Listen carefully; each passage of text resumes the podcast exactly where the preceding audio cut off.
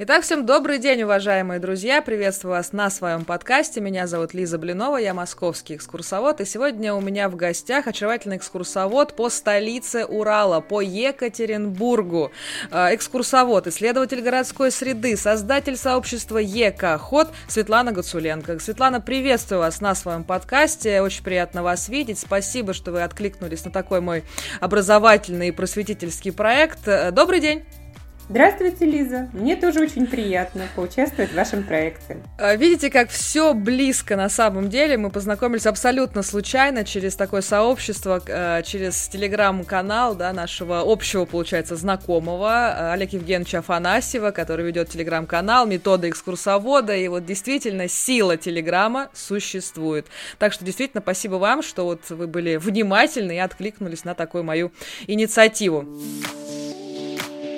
А, самое главное, а, Светлана, мы сегодня с вами говорим, конечно, о нашей профессии, о наших туристах. И, конечно, самый первый мой вопрос, самый главный, как мы в эту профессию приходим? Что же произошло в нашей жизни? Кто или что повлиял на наше такое решение, что мы стали экскурсоводами? Да, профессию экскурсовода я пришла, а, с одной стороны, недавно, а с другой стороны, вроде бы такой срок уже приличный. Я работаю э, гидом уже пятый год. Я до этого торжественно говорила, что вот вроде второй, третий, мне все казалось, что я такой еще новичок в профессии. А когда в этом году я произнесла, что пятый год, я поняла, что, в общем, а, определенный опыт я уже накопила. В 2018 году я попадаю в такой проект, который у нас назывался «Школа авторских маршрутов». Он работал при Уральском филиале Государственного центра современного искусства и вообще не был ориентирован на то, чтобы профессиональных гидов готовить. Это был такой проект для горожан, которые в свободное от основной работы время изучают какую-нибудь городскую локацию, а потом в такое же свободное от основной работы время другим горожанам ее представляют. Потому что мы же понимаем, что никаких э, ресурсов, скажем, Музея истории Екатеринбурга на то, чтобы изучать какие-то нецентральные, предположим, да, районы а, города, да и центральные, то есть этих ресурсов нет, поэтому вот здорово, чтобы сами бы горожане исследовали, да, и друг другу об этом рассказывали.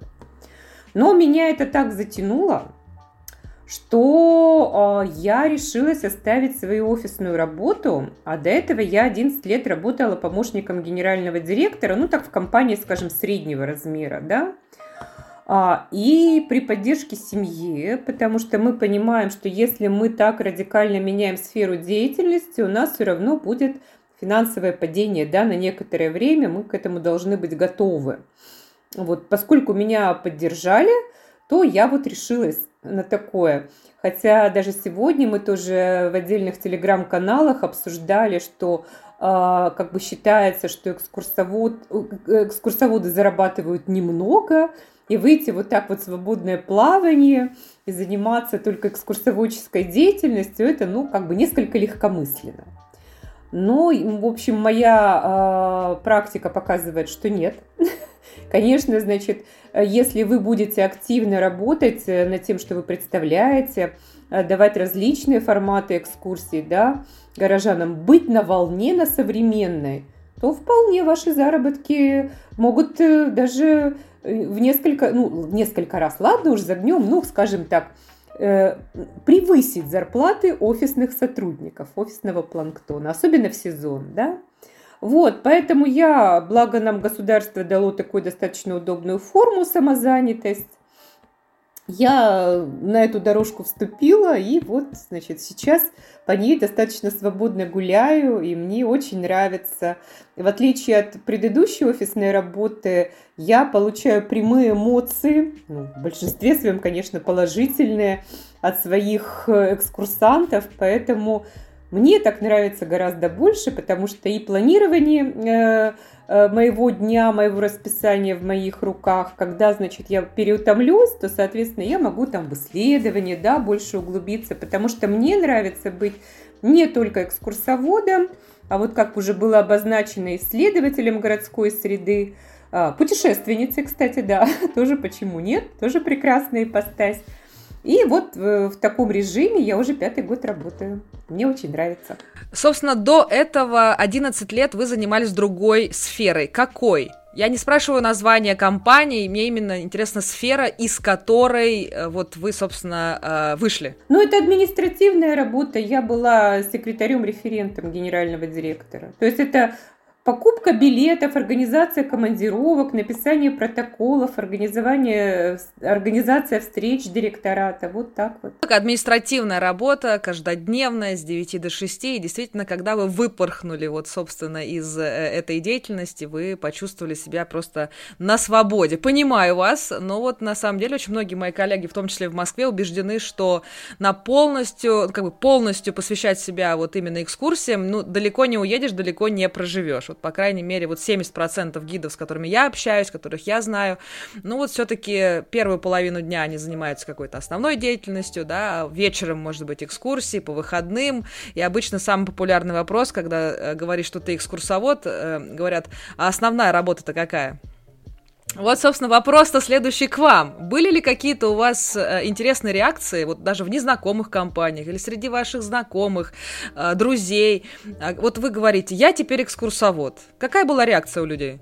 Ну, я не скажу, что были какие-то такие уж сильно э, э, отрицательные, например, реакции или недоумения, да. В принципе, легкое удивление, но, с другой стороны, да, понимание того, что да, здорово, ты же так здорово рассказываешь, почему бы тебе не извлекать из этого некую сумму денег? Это всегда приятно. Не только эмоции, но и э, финансовая какая-то устойчивость тоже безумно важно. У меня к вам вопрос именно, э, как сейчас вообще с туризмом э, в Екатеринбурге? Вот по вашим сейчас наблюдениям, много ли туристов на улицах? Кто эти люди? Э, это школьные группы, это приезжие из регионов, это иностранные граждане граждане? Как вообще ситуация? Вот поделитесь с нами. А, я считаю, что ситуация с туризмом у нас очень хорошая потому что э, в предыдущие периоды Екатеринбург воспринимался скорее как центр делового туризма. То есть люди едут в командировку, да, ну и, предположим, либо параллельно командировке, либо там на выходные задержались, чтобы изучать город. Ну, в общем, это все как-то связано с бизнес-активностью, да. Сейчас, э, начиная с прошлого года, достаточно много народу на улицах, это прямо видно. То есть мы, если мы выйдем в центральную часть нашего города, исторический сквер она называется, то там прямо группы одна сменяют другую большие, маленькие, видно, что и большие автобусы стоят, и индивидуальные туристы, как у меня. Екатеринбург, по-моему, даже вошел в топ-10 самых посещаемых городов. Откуда приезжают в основном туристы? Может быть, вы ввели какую-то статистику или есть какая-то у вас информация? Вот вообще э, как бы э, в регион и непосредственно к вам на ваших экскурсиях? Вот смотрите, ситуация какая. Если раньше в основном приезжали москвичи и питерцы, то примерно начиная с прошлого года, что меня очень радует, э, к нам приезжают э, туристы из самых разных регионов, то есть из Кирова, из Омска, из Томска, Иркутска, Тюмень, конечно, наши ближайшие соседи, пермяки, нижегородцы. То есть значительно расширилась география, и, в принципе, я примерно понимаю, почему потому что наши авиакомпании, которые раньше все свои полеты выполняли через Москву, и это, в общем, мало желания, например, у жителя Нижнего Новгорода вызывало, да, для того, чтобы полететь через Москву в Екатеринбург. А сейчас, когда есть прямые рейсы, я как бы беседую с людьми, они так и говорят, да, мы посмотрели, куда можно слетать, да, там вот на один день, потому что логистика, это же очень важный элемент при планировании путешествия. Э, раньше мы ездили в Казань, теперь жители Казани приезжают к нам. Хотя в Казань-то как раз можно примерно за сутки на поезде добраться. Но это все равно опять сутки, понимаете? То есть сутки, которые вы не на погружение в город, а на знакомство э, с российскими железными дорогами тратите, да? А, что не всегда приятно, потому что между Казанью и нами ходят э, поезда вахтовиков – у меня такой вопрос, э, на самом деле, а почему люди вообще uh, сейчас ходят на экскурсии? Может быть, можно по Екатеринбургу самостоятельно как-то сделать свой маршрут? Экскурсии вообще это как бы сейчас важно? Это тренд? Это модно ходить на экскурсии? Как вот вы считаете? Я считаю, что это прямо тренд, да. Причем я скажу вам, что вот э, 4 года назад я потратила много усилий, чтобы убедить своих коллег, вот как раз выпускников этих программ, вот школа авторских маршрутов, потом переименовали в школу городских маршрутов, ну не суть, конечно. Мы понимаем, что э, идея одинаковая заложена, а, потому что они были уверены, что городские экскурсии, есть ведь два типа экскурсий принципиально, то есть это экскурсии для приезжих, и в принципе приезжих поймать на своей экскурсии гораздо более легкая задача, потому что они едут за этим, да, и они заранее уже готовы потратить на это деньги. А вот горожане очень специфическая аудитория, то есть, во-первых, они считают, что они сами почти все знают, да, а, во-вторых, они Э, считают, ну, сегодня не пошел, пойду завтра. И на самом деле могут вечно откладывать это действие, само появление на экскурсии. Поэтому да, я вот затратила достаточно много усилий на то, чтобы убедить своих коллег, что надо запускать э, городские прогулки. Для горожан именно, я имею в виду. Потому что мне говорили вот примерно то же самое, что говорят коллеги, что нельзя заработать только экскурсиями, надо, значит, еще чем-то заниматься. Точно так же мне говорили, говорю, ну как же, вот в Москве, в Питере, в Нижнем Новгороде люди приходят на городские экскурсии, чем Екатеринбург хуже, да? Говорили, нет, а у нас вот, э, значит, у нас ходить не будут, у нас рынка этого нет я говорила, ну, понимаете, вот мне кажется, этот рынок как раз тот рынок, который надо создавать самим. И действительно, как в какой-то момент мне удалось переломить эту ситуацию, убедить коллег. Мы создали сообщество ЕКБ «Гуляем», вот выпускников этих программ и стали организовывать городские экскурсии по разным локациям. У меня в этом плане пошли очень хорошо прогулки по центральным улицам города. Их у меня уже семь. И вот именно что касается области исследований, я жительница юго-западного района, живу там около 40 лет. Это считается район обычным спальным районом, и, соответственно, э, к нему прикладывается идея, что ничего интересного там посмотреть нельзя. Да? А поэтому для меня это был определенный экскурсионный вызов – чтобы сделать экскурсию по вот местности с неочевидными достопримечательностями. А, я попала в программу Музея истории Екатеринбурга «Екатеринбург. Город семи районов». Как-то у нас там это направление совпало, соответственно. Они мне заказали краткий путеводитель, они мне раз- заказали разработку маршрутов. И если, знаете, когда я первый раз садилась, я думаю, боже мой, как я на это подписалась, как я из этого буду выплывать. Но, значит, худо-бедно выплыла. А скажу вам сейчас, что у меня вообще два маршрута уже э, по юго-западному району. Первый вот называется, причем вчера буквально я водила горожан по нему. То есть это стал регулярный, не просто то есть какой-то разовый маршрут, когда мы там под акцию провели, а потом, значит, забыли. То есть это регулярный маршрут по нецентральному району, который я, ну, не реже раз в два месяца провожу а второй у нас называется «Экспедиция по улице Бардина». То есть э, вот э, у меня уже вполне такие протуренные маршруты. На самом деле у меня в голове еще три маршрута есть. Все-таки хорошо, когда экскурсовод не боится новых вызовов, да, и все равно справляется и берется за неординарные какие-то э, экскурсии. Это всегда очень классно, это можно реализовать какую-то свою креативную сторону, да, все-таки у нас такая творческая работа. У меня вопрос такой в плане вот именно экскурсоводов, вот конкретно вашего сообщества и вообще в целом. Важно, чтобы экскурсии проводил человек местный. Вот в плане Екатеринбурга это вообще важно?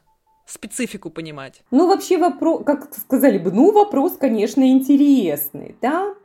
А, я думаю, что это важно, потому что э, если мы вспомним даже рекламу агрегаторов нынешних, да, вот смотрите, там самый известный агрегатор Трипстер, он что говорит? Экскурсия от местного жителя. Они прям так себя позиционируют. А значит, получается, что это как-то на рынке более востребовано, потому что считается, что местный житель знает какие-то такие фишечки, которые как бы гость города, или, скажем так, варяг, да, забредший в этот город, он их как бы не считает. А, поэтому, да, наверное, тут должно быть э, э, экскурсия от местного жителя, хотя, в свою очередь, я хочу сказать, что э, те, кто делает вот этот взгляд извне, они на самом деле могут заметить такие вещи, которые местному жителю уже как бы он к ним пригляделся, он их не замечает. Поэтому я бы тут ответила вам фразой, вот девизом нашего сообщества ЕКБ «Гуляем», что Э, говорить о городе может каждый. А я напоминаю нашим слушателям, что все контакты э, Светланы, а также все ее э, вдохновенные семь маршрутов и остальные тоже маршруты будут в описании к этому выпуску, все ее ресурсы, ссылки, поэтому заходите, переходите, ознакомьтесь. Я надеюсь, что вы что-то найдете интересное, в том числе на выходные или на майские праздники. Все-таки как бы сезон-то уже начался, да? Да, во-первых, к нам э, необыкновенно рано по уральским меркам наглянуло тепло, э, поэтому сезон прямо вот он в разгаре, я это по заявкам чувствую. А сегодня я проводила первый в этом году семейный квест. Это мы э, с картой, у меня есть там карта для этого квеста, значит, ходим по местности, выполняем задания, определяем размеры первоначальной Екатеринбургской крепости. Как раз были гости из столицы. Ну, разумеется, это как бы Екатеринбург э, входит в такой, знаете, пул интересов, посмотреть э, столицу Урала, чем она славится, поэтому не удивляюсь, не удивляюсь. И буквально сегодня вот в нашем э, сообществе песочниц экскурсоводов как раз запросили, а есть ли гиды в Екатеринбурге, понимаете, то есть есть запросы, поэтому это очень-очень приятно, все, вываримся, как говорится, в одном э, котле. У меня как бы следующий, вытекающий из нашего такого разговора вопрос, вот понятно, что местное это как бы 50 на 50. Вроде бы важно, а вроде бы и не всегда. А какие еще должны быть качества у экскурсовода? Хорошего экскурсовода. Давайте три качества с вами определим. Ну, вот для меня э, очень важное качество это вот, наверное, в продолжении того вопроса, который мы с вами говорили, что каждый может говорить о городе, но важно говорить о городе связано, да. То есть есть такое модное слово нарратив, который мы по-русски, наверное, просто э, назовем качеством э, хорошего рассказчика. То есть надо вот создать этот рассказ и красиво, связно его излагать. Конечно, при этом у вас, наверное, должна быть, наверное, точно, должен, должен быть приятный голос и определенные ораторские навыки. Этому, конечно, ораторским э, навыкам можно учиться. Слава богу, это все достижимо. А вот умение составить рассказ надо, мне кажется, тренировать все-таки тщательнее, чем... И это немножко посложнее, чем ораторские навыки, да, просто. А в связи с этим следует эм, второе, вторая способность – это стремление к саморазвитию все-таки. То есть у нас вот наша отрасль, мне кажется, вы со мной согласитесь, она меняется очень стремительно – мы очень быстро отошли от вот этих вот э, стандартных э, традиционных экскурсий. Я понимаю, что эти слова такие общие, но я надеюсь, вы понимаете, да, что под этим есть, потому что у нас сейчас идут вечные споры. Есть авторская экскурсия или нет авторской экскурсии. Значит, э, классические экскурсоводы говорят, да каждую экскурсию ведет человек, значит, он автор, значит, любая экскурсия авторская.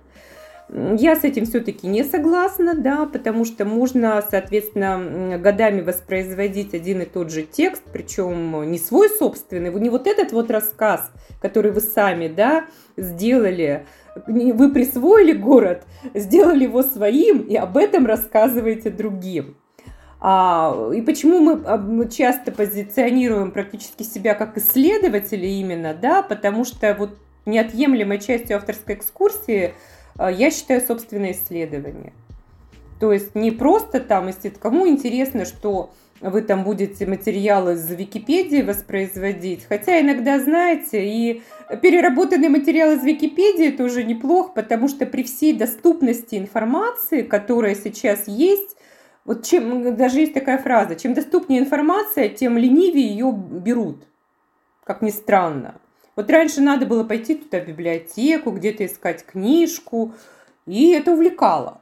А сейчас вроде бы надо QR-код считать, да, там в городском пространстве их даже достаточно много размещено, но многие ли их считывают и идут по ним и читают эту информацию. И тут ведь что получается важно? Я у своих э, экскурсантов часто спрашиваю, говорю, вот э, а что вы покупаете? Вы покупаете информацию или вы покупаете эмоцию? И все говорят, что эмоцию. Ну, во всяком случае, те люди, которые ко мне приходят. Потому что вот эмоционально преподнесенная информация, она как-то усваивается, да. А, согласитесь, с каким трудом мы усваиваем ту вот информацию, которая подана без эмоций, это очень сложно. То есть вот в наш информационный век, когда информация стучится, ведь в наши мозги со всех сторон, и наш бедный мозг, он уже говорит, да не надо мне этой информации, зачем мне это лишнее? А когда это вот приятное времяпрепровождение, познавательное, плюс эмоционально наполненное, вот это люди ценят, и они за это готовы платить. А, вот вы как раз о необычных экскурсиях вы э, начали э, такую свою мысль. Вот сейчас есть такая э, версия, что вот чрезмерная иммерсивность, чрезмерная интерактивность, она упрощает вот этот смысл, который мы пытаемся донести. И, например, некоторые музеи вот теряют эту суть, а гонятся именно за технологическими э, наработками. И порой э, тема от этого теряет. Я к иммерсивности отношусь очень очень хорошо. У меня даже была иммерсивная прогулка, которая немножечко сейчас на паузе, но просто в связи с тем, что маршрут ее безнадежно перерыли строители. Поэтому э, элементы какие-то иммерсивности я стараюсь включить в самые разные свои прогулки, в том числе городские, потому что все-таки, опять же, когда ты не только информацию через уши получаешь, да, ну, например, руками что-то поделаешь. Вот у меня есть прекрасные партнеры, это камнерезный центр имени Алексея Казмича Денисова-Уральского. Они буквально год с небольшим назад открылись на той самой улице Пушкина, по которой я вожу экскурсии, поэтому мимо них я никак проскочить не могла. У них есть мастерская, где вы можете сделать свое первое камнерезное изделие. Ну или вы послушаете там в очередной раз название минералов, которые вам стукнут в голову и также легко оттуда выскочат, да.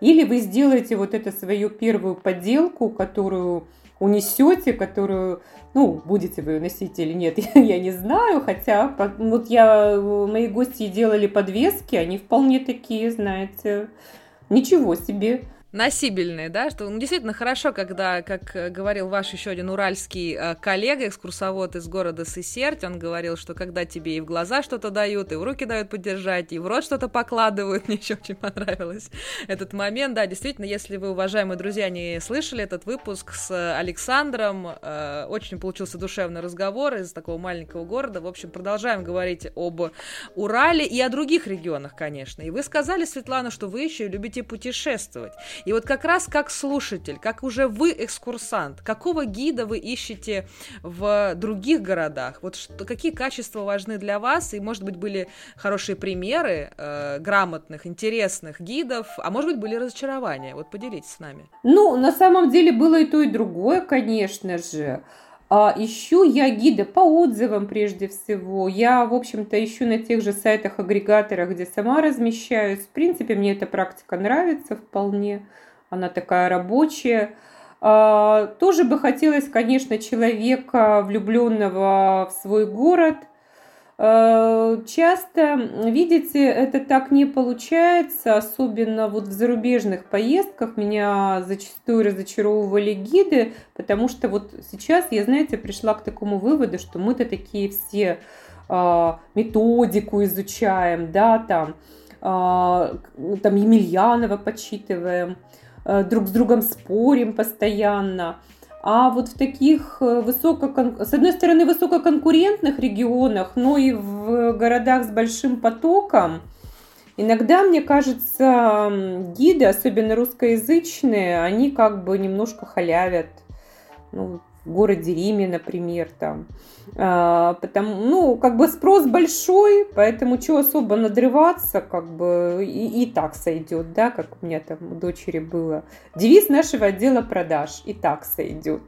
Ну да, как бы Рим продаст себя сам, как бы, а ты какие-то комментарии просто даешь, и бывает действительно э, не совсем грамотные и совестливые даже экскурсоводы, но которые работают с русскоязычной аудиторией. Понимаю вас. А вот если мы говорим о путешествиях по стране, может быть, какие-то есть примеры интересных городов, куда стоит нам вообще свое внимание перенаправить? Ну, помимо Екатеринбурга, конечно.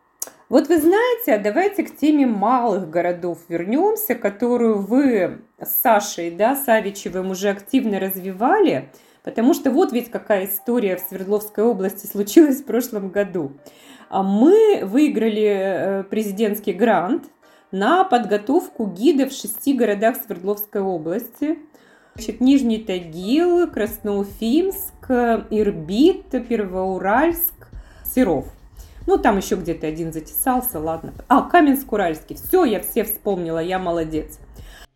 Э, Каменск-Уральский, кстати, прекрасный город, причем потому что там первый завод, который был основан на Урале государственный, это все в Каменске-Уральском у нас происходило. И, между прочим, если вы едете в Екатеринбург, летите, предположим, да, то у нас прекрасная ласточка сейчас Э, красивая скоростная комфортабельная электричка курсирует практически между всеми этими городами. Нижний Тагил, например, всего в двух часах езды. И в отличие от Екатеринбурга, в котором все старые заводы-то посносили уже давным-давно, вот за заводской историей это надо либо Саше Савичеву все сердце, ну, у него такой заводик-то немножко разрушенный, уж ладно тут. Вот, а в городе-то Нижний Тагил, там мало того, что старый Демидовский завод сохранили, там еще у нас компания Евраз, у которой в цехах сейчас есть промышленный туризм, вот прорекламируя Айрата Багаудинова, он туда возит, и там вы прямо можете увидеть, как сталь льется в цехах. То есть вот э, такой классический промышленный Урал, он сейчас ведь не в Екатеринбурге, потому что Екатеринбург это уже постиндустриальная история, да, город уже в другой эпохе, но Урал без, без индустрии, он невозможен, невозможно его представить, а за ним вот надо путешествовать вот в эти города. Но если не такой масштабный, не промышленный туризм, то эти вот наши замечательные гиды, которых мы познакомили – прорекламирую Светлану с говорящей фамилией Уралова из города Ирбит, которая мало того, что ткачиха, то есть это она себя так и представляет. Я достопримечательность Ирбита. И это правда, да. Она ткачиха, но при этом она вот еще... Ну, ткачиха я имею в виду какая? Она не такая, что она не ходит там куда-то на комвольный комбинат, значит, и там за станком стоит. Она вот восстановила старый промысел, вот э, станок у нее э, дома стоит, и она воспроизводит вот именно старые образцы ткани. Поэтому она, ну, просто необыкновенно интересный человек. При этом она водит экскурсии на Ирбитское кладбище, про ирбитскую торговлю, черный рынок Ирбита – вот, пожалуйста, вам. То есть не, можно ведь не ограничиваться, нужно не ограничиваться областными центрами, потому что, ну, как-то все мегаполисы, в чем, как, если там перефразировать Толстого, счастливы по-своему, несчастливы по-разному, да, а вот э, такая уже более глубинная Россия, интересная, она вот в этих вот региональных центрах. Вот, уважаемые друзья, сколько из этих шести городов вы знаете на карте Свердловской области. Действительно, очень интересно познакомиться. Айрата, конечно, знаю. Хороший человек, грамотный специалист. У нас здесь в Москве. Москва глазами инженера, Питер глазами инженера, Тбилиси глазами инженера. В общем, всячески передаем привет. Видите, сколько у нас еще и общих знакомых тут организовалось. Ну, а Светлану, конечно, я всегда жду в эфире подкастов. Очень интересно по пообщаться на такие необычные темы в малых городах. Вообще, эта история, конечно, конечно, очень и очень э, интересные. Давайте мы как бы э, немножко подытожим вот в плане хороших экскурсий. Вот можете ли вы как-то кратко так э, резюмировать? Вот хорошая экскурсия в вашем понимании, вот какая она должна быть? И тут у меня сразу на два вопроса э, такое вот разделение. Хорошая экскурсия для экскурсанта – и хорошая экскурсия для вас, когда вы довольны проведенной экскурсией. Вот что должно быть? Ну, для экскурсанта это вот эмоционально наполненный рассказ э, грамотного гида. Грамот, под грамотностью мы все равно подразумеваем знакомство с информацией, потому что я, конечно, категорически против того, чтобы ну, скажем так скромно, пургу какую-то нести, но эмоционально, да, можно так сказать. Я не против абсолютно легенд, и каких-то мифов, может быть, но я за четкое обозначение того, что, ребята, вот это было точно, да, а вот это я вам сейчас городскую легенду расскажу. Потому что городские легенды, как такой городской фольклор, они, по-моему, прекрасно иллюстрируют, да.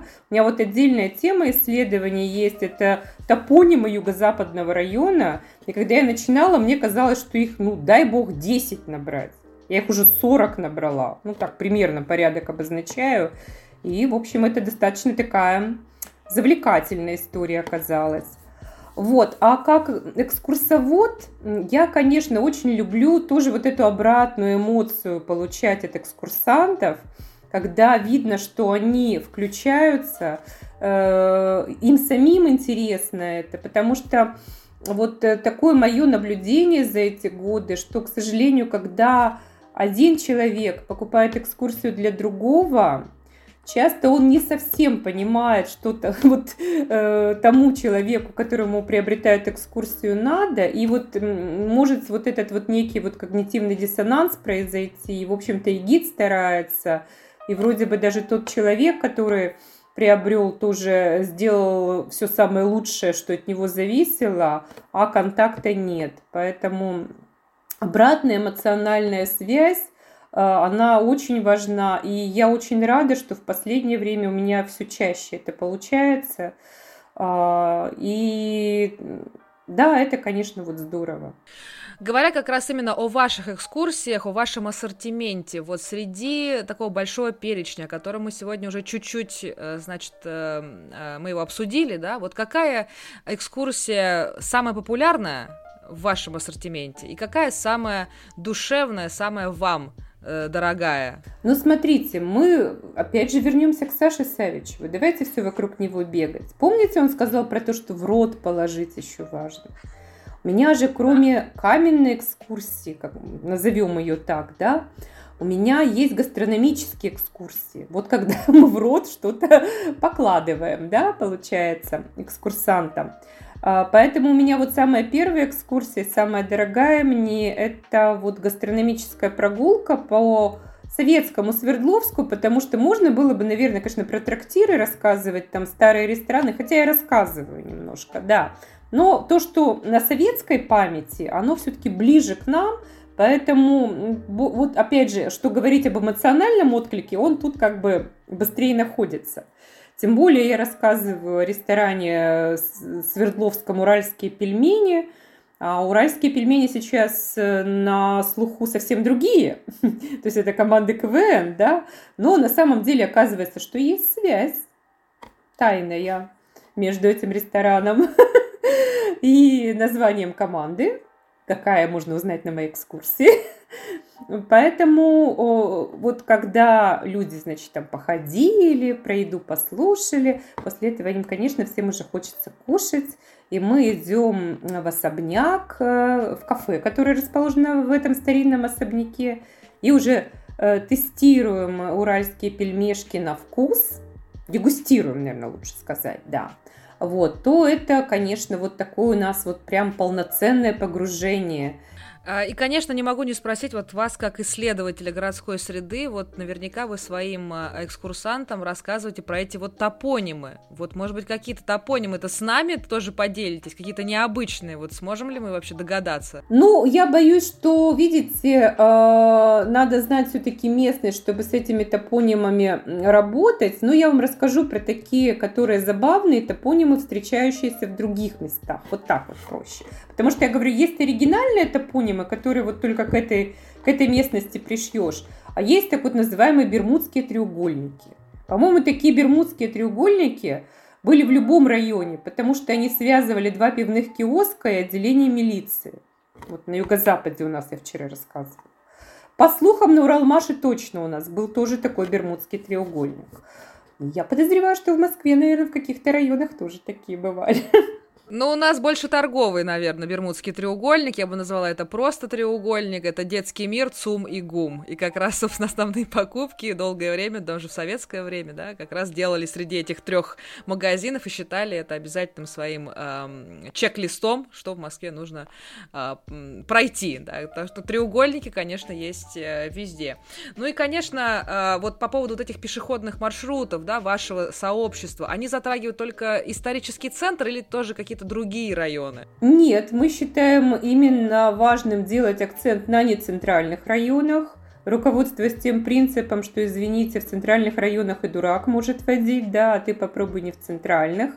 Поэтому у нас активно водят по Уралмашу. Ну, Уралмаш это уже такой, знаете, район очень популярный стал, не только в городе Екатеринбурге, да, во всей стране. Поэтому там большой интерес, во-первых, соцгорода Уралмаш завода, и активно там у нас водят те ребята, которые исследуют стрит-арт екатеринбургский. И на Уралмаше тоже он такой специфический, поэтому это вот очень все интересно. Я даже слышала, что есть определенные маршруты по стрит-арту Екатеринбурга. У нас, смотрите, есть свой э, персональный исследователь. Э, тоже его прорекламирую, может быть, вы его пригласите тоже в подкаст. Это Алексей Шахов. Он у нас и вот на днях в Питер летал рассказывать об уральском стрит-арте. А, поэтому он сам водит экскурсии, поскольку он а, сам журналист, э, художник, то есть он погружен в эту среду, очень профессионально об этом рассказывает. Поэтому конкурировать тут, наверное, нам с ним никак нельзя – мы просто, я, конечно же, сама хожу на эти экскурсии, чтобы те объекты, которые на моих маршрутах встречаются, показывать тоже своим экскурсантам, потому что интерес э, к ним, конечно, очень высокий. Но вот сразу скажу, что тут есть профессионалы покруче меня. И это здорово, потому что сегодня вот тоже москвичей водила, то есть там буквально за каждым поворотом у нас какой-то объект стрит-арта. Насколько мне говорили, в Москве стрит-арт все-таки не так разрешен или вообще запрещен, что-то вроде этого, да? Ну, кроме официального, наверное, да, стрит-арта. Вот, а поскольку у нас в городе уже 12 раз прошел фестиваль официальной стенографии, то, конечно, объектов у нас уже очень много, и вот как раз гостей это очень занимает, развлекает. Я показывала и большие муралы, и маленьких человечках, замурованных в стену. Да, в Москве это не так э, легально, не так это разрешено, поэтому это все такое на уровне подпольного искусства, и граффити, конечно, это такое как кратковременное да, искусство, потому что оно сейчас есть, дальше его нет, поэтому успевай, как говорится, лови э, момент. Поделитесь с нами вот вашим мнением, а вообще по Екатеринбургу лучше с экскурсоводом гулять, э, или можно и накачать себе различных приложений и провести время как-то без экскурсовода? Вообще экскурсовод это важно? Ну, понимаете, э, для кого-то важно, для кого-то нет. Э, во-первых, у одного и того же человека могут быть совершенно разные состояния внутренние. Вот я так считаю. Потому что я, когда путешествую, мне тоже в какой-то момент важно пройти с человеком, но важно посмотреть город и одной. А, потому что это вот у меня кто-то из коллег говорил, заставь город вращаться вокруг тебя. То есть можно просто сесть в какой-нибудь маленькой кофейне, да, и смотреть на, даже на прохожих, которые будут мимо тебя проходить, и это все равно будет изучение города. Поэтому мне кажется важно и то, и другое. Если вы все-таки попадаете, например, на один день да, в город, тут, наверное, вам будет нужен проводник. Потому что за короткое время, если вы понимаете, что, ну, мало ли, может, вы вообще в этот город никогда не попадете больше в своей жизни, я вот сейчас готовлю такое предложение «Лучший день в Екатеринбурге» называется, когда э, я, значит, предлагаю вот всю программу дня, не только одну экскурсию, Потому что мне гости так и говорили, вы знаете, вот планирование экскурсии часто много сил э, отнимает. То есть мне экскурсантка говорит, вот я сижу, у меня там 10 вкладок на компьютере открыто, я, значит, там пытаюсь что-то понять, здесь понять. А если бы мне сразу предложили, то есть я готова за это заплатить, э, и, соответственно, получить готовое предложение. Я такой вот готовлю тоже на основании своего пятилетнего опыта. А иногда, если у вас есть дополнительное время, то мне кажется очень важно выделить вот это вот дополнительный момент для самостоятельного прохождения города, потому что узнать город можно только пройдя по нему хотя бы э, несколько улиц пешком, да. А иначе, да, ну посмотрели вы из окна автобуса, пускай там двухэтажного вот этого, который во многих городах у нас ходят, ну это будет очень поверхностное впечатление, и вряд ли вы почувствуете вайб, как сейчас модное слово, да, этого города. Поэтому иногда с гидом, э, иногда с аудиогидом, иногда просто самостоятельно пытаясь... У нас, знаете, тоже такая практика, расскажу страшную тайну, когда вот мы на этой школе авторских маршрутов проводим, у нас есть такая практика, которая называется «Ежик в тумане». Можно как раз вот посмотреть этот мультик прекрасный, да, и вот заставить себя, ну, заставить плохое слово, предложить себе пройти по городу, как этот ежик в тумане, то есть обратить внимание на объявления, на тех, кто, какие люди идут мимо тебя, какие магазины именно здесь работают, что, возможно, раньше было. Вот вы не поверите, но даже жители тех городов, которые сто раз проходили по одной и той же улице, представив себя таким ежиком, от, делали себе э, множество открытий. То есть они говорят, я же Сколько я там, 40 лет по этой улице хожу, но я этого не замечал. Потому что у меня тоже есть такая фраза «смотреть и видеть разные вещи». То есть если вы вот этим скользящим взглядом, думая совсем о другом, двигаетесь по городу, то он вам может ничего и не открыть. Город же такой, я считаю, что город имеет свой характер, да, то есть он может вам это показать, а может вам ничего не показать. Мы даже такую практику с коллегой в Перми проходили. Я говорю, вот смотри, только мы с тобой от основной группы оторвались, свернули куда-то в переулок, и город нам что-то показал, тоже какой-то стрит-арт, какие-то необычные объявления. Говорю, а так ходили с тобой как хвостик за группой, и ничего кроме стандартной информации не получали. Здесь я полностью с вами согласна. Действительно, а, самое интересное в Москве происходит во дворах и на помойках. Поэтому всегда вы сворачиваете, уважаемые друзья, с главных улиц, вот этих вот прилизанных, и действительно город откроется с новой, неожиданной стороны, и вы будете действительно первооткрывателем.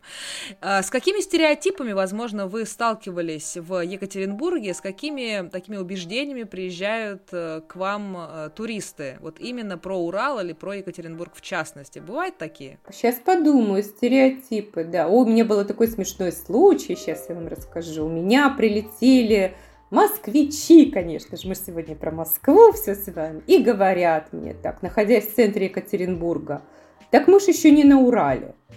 Я говорю, в смысле, а где вы? Говорит, да гор-то же нет. Потому что Екатеринбург на самом деле расположен в таком естественном понижении вот этой огромной уральской гряды, и наши горы-холмы, как я их называю, можно увидеть только если вы подниметесь на смотровую площадку небоскреба Высоцкий, то есть метров на 200 примерно вверх, а горки наши, вот они такого же уровня, они метров 200-300, которые Екатеринбург окружают. То есть, чтобы увидеть горы повыше, вам надо либо на Северный Урал, либо на Южный Урал двигаться. Вот так вот э, наши уральские горы, вот они такие.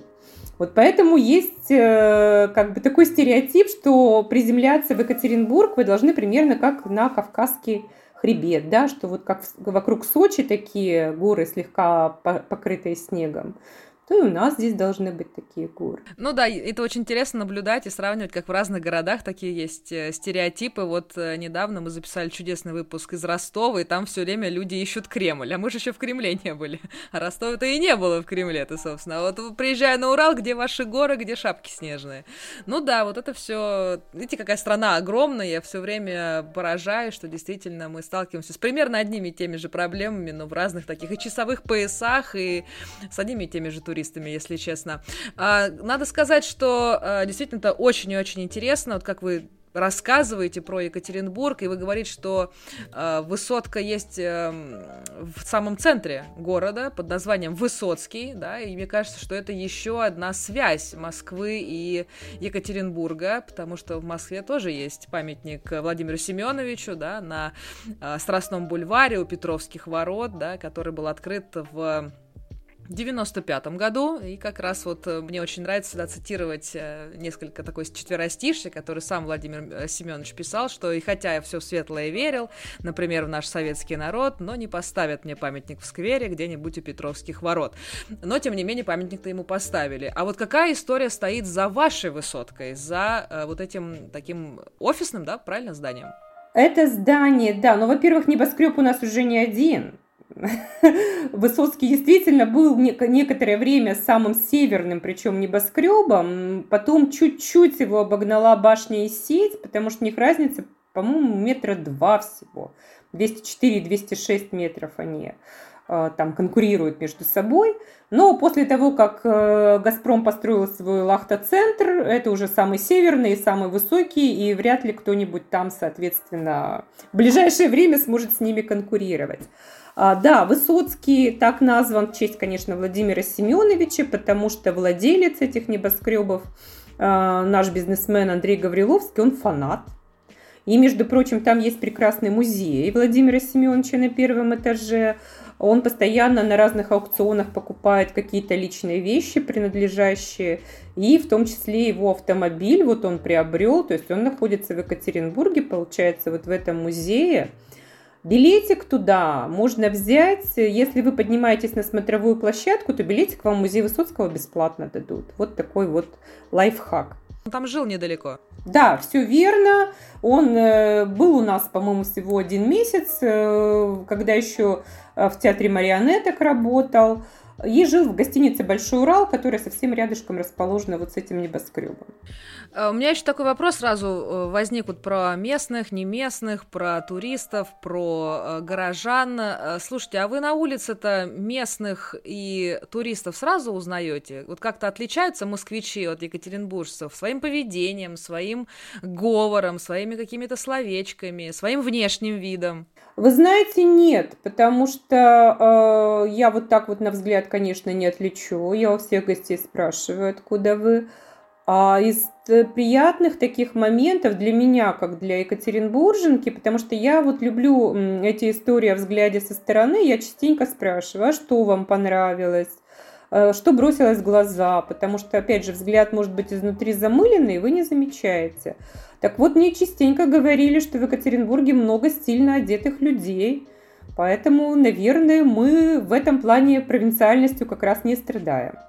А, но это на самом деле очень приятно. Может быть, когда-нибудь мы доживем до того момента, когда и неделя моды будет, да, российская проходить в Екатеринбурге, это модное мероприятие. Вообще Екатеринбург молодежный город, вообще он такой, а, как вот вы оцениваете? Ну, можно сказать, что и молодежный, но я бы, наверное, назвала это город со своим характером.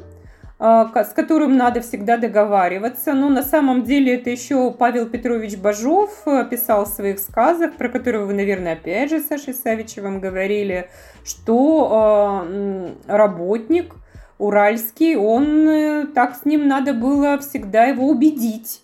Просто так на веру он ничего не принимал, что вот вы там ему скажете, как в той известной поговорке «копает заборы и до обеда», правда, это про армию, но, то есть, э, надо было мужика уральского убедить. Просто так он э, ваши команды выполнять не будет, потому что, эм, например, чтобы такие изделия из камня делать, то есть это, понятно, надо было быть и, как сейчас модное слово, креатор, да, творческим человеком быть, а творческий человек, он, да, такой вот, ничего на веру не берет. Надо ему объяснить. Какие еще вот чисто эм, отличительные особенности у жителей Екатеринбурга? Вот э, есть какие-то там в плане не внешнего вида, а именно внутренние качества, которые отличают их от других э, жителей нашей большой страны? Ну тут, наверное, я тоже обращусь еще к одному авторитету. Это писатель Алексей Иванов, который у нас поднял э, упавшее было э, понятие горнозаводская цивилизация – и он о чем говорит? Вот как раз об отличительной черте уральца, и я с ним в этом согласна, что он говорит, что здесь главное это труд. То есть труд решает все. То есть вот главная работа и главное труд. Ради работы и труда, то есть ради, э, а не ради каких-то абстрактных других идей, уральцы живут и этим произрастают. Светлана, вы так вдохновенно рассказываете про свой город. Может быть, есть какая-то личность, которая особенно вас вдохновляет, которой вы возвращаетесь в тексте э, своих турах? Вот есть ли такой человек, какой-то вот из ныне живущих, из ранее живущих? Вот поделитесь с нами. Ну, давайте все-таки копнем век девятнадцатый. И мне все-таки хотелось, чтобы это была женщина, да, потому что про мужчин разговоров всегда очень много. У нас есть такая прекрасная бабушка Уральского театра Евдокия Алексеевна Иванова. История очень такая красивая и романтичная, и в то же время, ну, в некоторой степени, может быть, и трагичная даже, но главное, что завлекательная и интересная. Она родилась в 1810 году в имении Спасская Лутовинова, которое всем известно – принадлежавшая матери Ивана Сергеевича Тургенева, Варваре Петровне, и была крепостной актрисой с театром связана. Да, то есть она, а, Варвара Петровна, я имею в виду, она обучала там девочек. И получается, что в этом крепостном театре ее нашел э, казанский антрепренер э, Петр э, Соколов, который, э, с которым она ездила по России, давала антрепризы, и в 1843 году они добрались до Екатеринбурга. Дали э, первый спектакль э, в нашем городе. Мне название мне нравится, вы сейчас поймете почему. Потому что это был водевиль «Ножки». Но история этой романтичности ее в чем заключается? В том, что екатеринбуржцам так понравилась игра Евдокии Алексеевны и других девушек крепостных, что они скинулись денежками-то и выкупили их из крепостной зависимости. И именно они составили первую труппу Екатеринбургского стационарного уже городского театра, а в то время у нас был главным начальником горных заводов хребта Уральского Владимир Андреевич Глинка, и он екатеринбургских купцов уже за, за два года заставил построить здание театра – Соответственно, когда мы с вами говорим о любимом объекте, то это вот первое здание городского театра.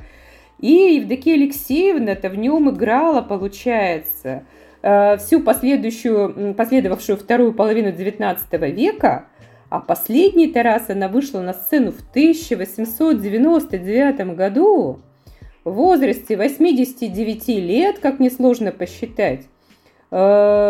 Но спектакль-то опять же был водевиль и назывался «Бедовая бабушка».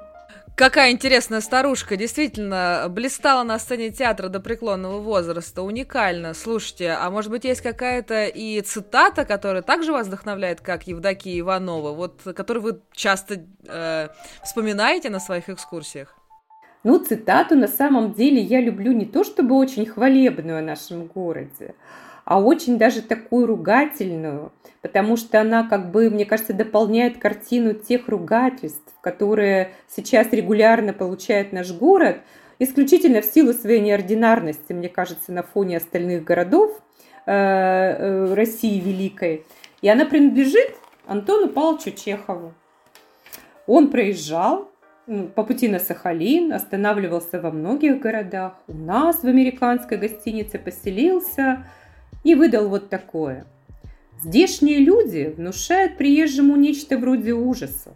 Скуластые, лобастые, широкоплечие, с маленькими глазами, с огромными кулачищами, родятся они на местных чугунолитейных заводах, и при родах их присутствует не акушер, а механик. Лучше не скажешь, как Антон Павел Чехов, наверное, был прав. На самом деле для меня было большим э, удивлением, когда вот в э, переименовании аэропортов было несколько лет назад, да, и вот как раз на Сахалине появился именно аэропорт именно Чехова. Я такая, неужели он был на Сахалине? Конечно, он был на Сахалине, да, поэтому действительно он через всю страну проехал и сравнивал в том числе вот местных жителей, как же, как же интересно про, э, про механика, только уж точно. В общем, общем, спасибо ему за такое очень едкое замечание. Ладно, Лиза, он местных извозчиков с Добролюбовым сравнил. Говорит, местные извозчики все один как Добролюбов. Я думаю, господи, если бы извозчики на Добролюбова походили, так, наверное, бы это вообще было просто прекрасно. В общем, я не знаю, что там такое с Антоном Павловичем происходило. Но жители других городов, например, Томска, меня утешают. Они говорят, не переживайте, Томскому тоже не понравился. И больше того, они там даже памятник ему установили. Э, типа Антон Павел Чехову не нравится город Томск. То есть все с юмором относятся этому. Все с юмором, да. Кстати говоря, уважаемые друзья, из Томска у нас тоже есть подкаст. Лена Ерофеева рассказывала как раз про этот чудесный город, э, как она очень правильно сказала, посередине ничего. Ну, собственно, про труд э, понятно. Давайте же поговорим про отдых, да, и у нас близятся майские праздники, как раз вот надо как-то определяться с направлениями для э, своего отпуска. Вот как же своим временем распорядиться в Екатеринбурге, если уж мы выбрали, да, этот уральский город. А, для человека, который первый раз приехал в Екатеринбург, как ему вот на два дня, например, на два-три дня свое, а, свое время распределить, и вот если а, уже человек в Екатеринбурге был и что-то хочет новое, тоже на два-три дня, можете такие вот примеры каких-то программ, какие локации посетить, как своим временем распорядиться? Посоветуйте нам. Да, давайте попробуем, значит, тем более, что я буквально сегодня набросала обновленный чек-лист. Э, я всем своим экскурсантам предлагаю вот 10 дел, которые надо успеть сделать в Екатеринбурге. Он у меня последний раз готовился 3 года назад. Я поняла, что сейчас у нас достаточно много других приятностей появилось. Поэтому э, давайте представим, что если у вас всего один день, я вам предлагаю, у меня есть, например, экспресс-прогулка по центральной части, когда я за час вам так очень емко, концентрированно рассказываю о э, истории освоения Урала русскими. Мы, конечно, с вами там в эти моря нырять не будем, которые там много миллионов лет назад были, потому что мы там утонем просто. Вот. Но про то, как русские заходили на Урал, и я вам расскажу. Потом я рекомендую вам отправиться вот все в тот же камнерезный центр, который я уже упоминала, благо он совсем рядышком. То есть вы закроете, так сказать, гештальт по камнерезному делу, а на Урале это главное почти что, да, кроме льющегося металла. Вот за льющимся металлом вам надо будет ехать, если вы на два дня приедете, соответственно. А потом э, я предлагаю вам вот эти гастрономические активности. То есть у меня есть вариант либо у нас пельменный мастер-класс, либо можно, если вы ничего своими руками делать не хотите, конечно, просто продегустировать пельмени и чаек из самовара на шишках попить. Вот такие активности у нас сейчас город предлагает. А потом, если вы летом, например, поедете, то можно у нас теперь появилось такое развлечение, как прокатиться под парусом по акватории Верхосецкого пруда. А, Екатеринбург ведь в этом плане чем замечателен? Наверное, в Москве можно где-нибудь под парусом прокатиться, но у нас город-то очень компактный, 20 на 20 километров, поэтому вы за 20 минут из центра на такси домчитесь до э, Марины, соответственно, на территории Верхосецкого пруда, и у нас есть капитаны, которые в международных регатах участвовали, то есть очень профессиональные. И еще два часа по водной глади поскользите, мне кажется, это прекрасно. А дальше, если у вас еще есть время, то, наверное, конечно, полезно выехать хотя бы на день, вот либо к Саше Савичеву в Сесерть, на родину Бажова, и там уж он вас на целый день точно займет своими побосенками, а, либо вот город Нижний Тагил, да, где у нас с вами, как я говорила, старый Демидовский завод, где у нас Тагильская Мадонна хранится в музее, ну, либо к Светлане Ураловой Вербит. А еще ведь есть Невьянская наклонная башня в городе Невьянске, до которой тоже та же самая ласточка. Это просто на полпути к Нижнему Тагилу, можно чуть пораньше выйти. И вот там вот демидовскими историями проникнуться, соответственно. Ну и мы хотели с вами еще поговорить о том, где просто все-таки расслабиться, да, потому что важно же не просто как бы наноситься по местности, но и немножечко где-то отдохнуть. Поэтому смотрите, на крыше все того же Высоцкого у нас теперь же безграничный бассейн, как в Сингапуре. Видите, как у нас собственник-то работает над собой своими зданиями. Поэтому там, конечно, надо заранее записываться, да, но, э, пожалуйста, можно найти, забронировать местечко заранее, потому что, понимаете, площадь крыши ограничена, все желающие туда не войдут. А, и еще отдельно тоже отмечу, если там на третий день, то у нас ведь такая интересная штука, как ретро-поезд появился. Э, значит, на сайте РЖД вы можете посмотреть, э, два варианта будет, то есть можно до музеев Верхней Пышмы доехать на этом ретро-поезде, а там у нас музей боевой техники и ретро, автомобилей просто сказочный. Там огромный частный музей, четырехэтажный, то есть э, такого, наверное, даже, да, нигде нет пока больше на территории России. А, и, соответственно, второй вариант – это просто круговой вечерний маршрут, он вечерний Екатеринбург называется. А, соответственно, вы вокруг северной части там в сумерках объезжаете, останавливаетесь на ретро-вокзале, там фотографируетесь в кабинете начальника станции, пьете местный фирменный кофе. Э, и потом э, в самом поезде там есть, соответственно, вагон-буфет и вагон-ресторан, где вы и местную кухню тоже там отведаете. Поэтому активности у нас сейчас очень много.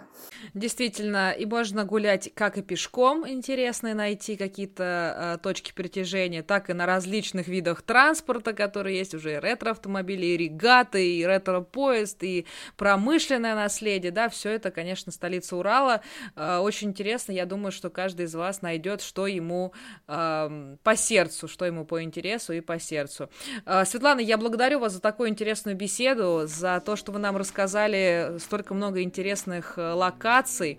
Э, спасибо вам за то, что пришли в, ко мне в гости в мой подкаст, и я надеюсь, что вы тоже получили такое некоторое удовольствие от того, что презентовали свой город в самом лучшем виде. Безусловно, я же очень люблю рассказывать про свой город. Это моя профессия на настоящий момент. Спасибо вам, что послушали. Я желаю вам хорошего сезона, благодарных туристов, э, чтобы в вашей э, голове было не, не три маршрута, а 333. И все они были востребованы, и э, все у нас было с вами хорошо. Спасибо и всего вам доброго. Спасибо.